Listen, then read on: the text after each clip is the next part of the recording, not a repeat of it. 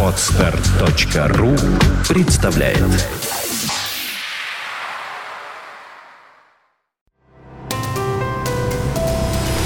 Здравствуйте, уважаемые слушатели!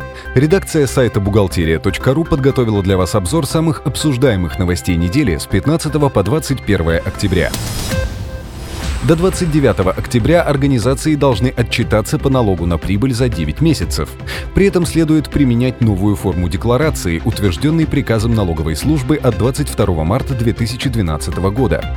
Те компании, которые исчисляют ежемесячные авансовые платежи, исходя из фактически полученной прибыли, используют новую форму, начиная с отчетности за 7 месяцев. В электронной бухгалтерской энциклопедии «Биратор» появился новый раздел «УСН на практике». Это долгожданная новость для фирм и предпринимателей, применяющих спецрежимы. Кто может применять упрощенку, как вести учет при упрощенке, как совмещать УСН и ЕНВД. На эти и другие вопросы найдутся ответы в энциклопедии «Биратор».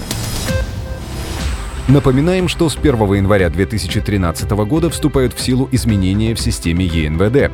Главное новшество в том, что данный режим не будет обязательным.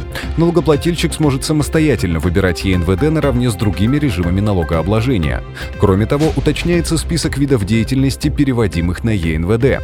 Также со следующего года платежи по договорам добровольного страхования за дни больничного, которые оплачиваются за счет работодателя, будут уменьшать ЕНВД наряду с обязательными взносами во внебюджетные бюджетные фонды.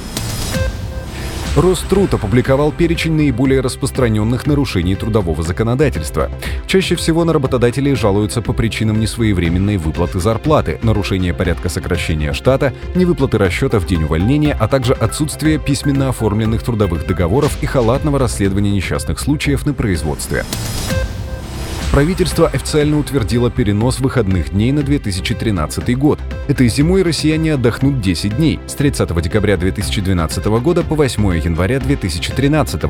Также в будущем году установлен пятидневный отдых в связи с празднованием 1 мая и четырехдневный по случаю 9 мая. Депутаты согласились с тем, что число убыточных предприятий можно сократить. Для этого нужно дать налоговикам право требовать на камеральных проверках документы, подтверждающие сумму убытка. По задумке авторов законопроекта это позволит выявить необоснованную минимизацию. Поправки уже внесены в Госдуму. Для подтверждения расходов на электронные проездные билеты кассовый чек не нужен. Такие расходы достаточно подтвердить маршрут квитанции для авиабилетов или контрольным купоном для железнодорожных билетов, ведь это документы строгой отчетности. Кассовый чек, банковская выписка и слип в этом случае не обязательны. Бухгалтеру на заметку. Затраты на покупку чистой питьевой воды и соответствующего оборудования, а также затраты на его монтаж и техническое обслуживание можно включить в расходы при исчислении налоговой базы по налогу на прибыль. В Ульяновске главный бухгалтер школы номер 57 подозревается в хищении 725 тысяч рублей. Как удалось выяснить следствию, в течение нескольких лет женщина систематически завышала размер ежемесячных зарплат в платежных документах, которые она затем передавала в областное управление федерального казначейства и отделение банка. Главбуху предъявлено обвинение в мошенничестве в крупном размере.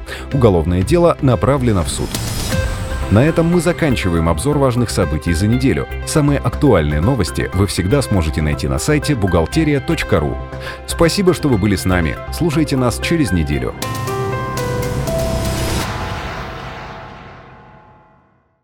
Скачать другие выпуски подкаста вы можете на podster.ru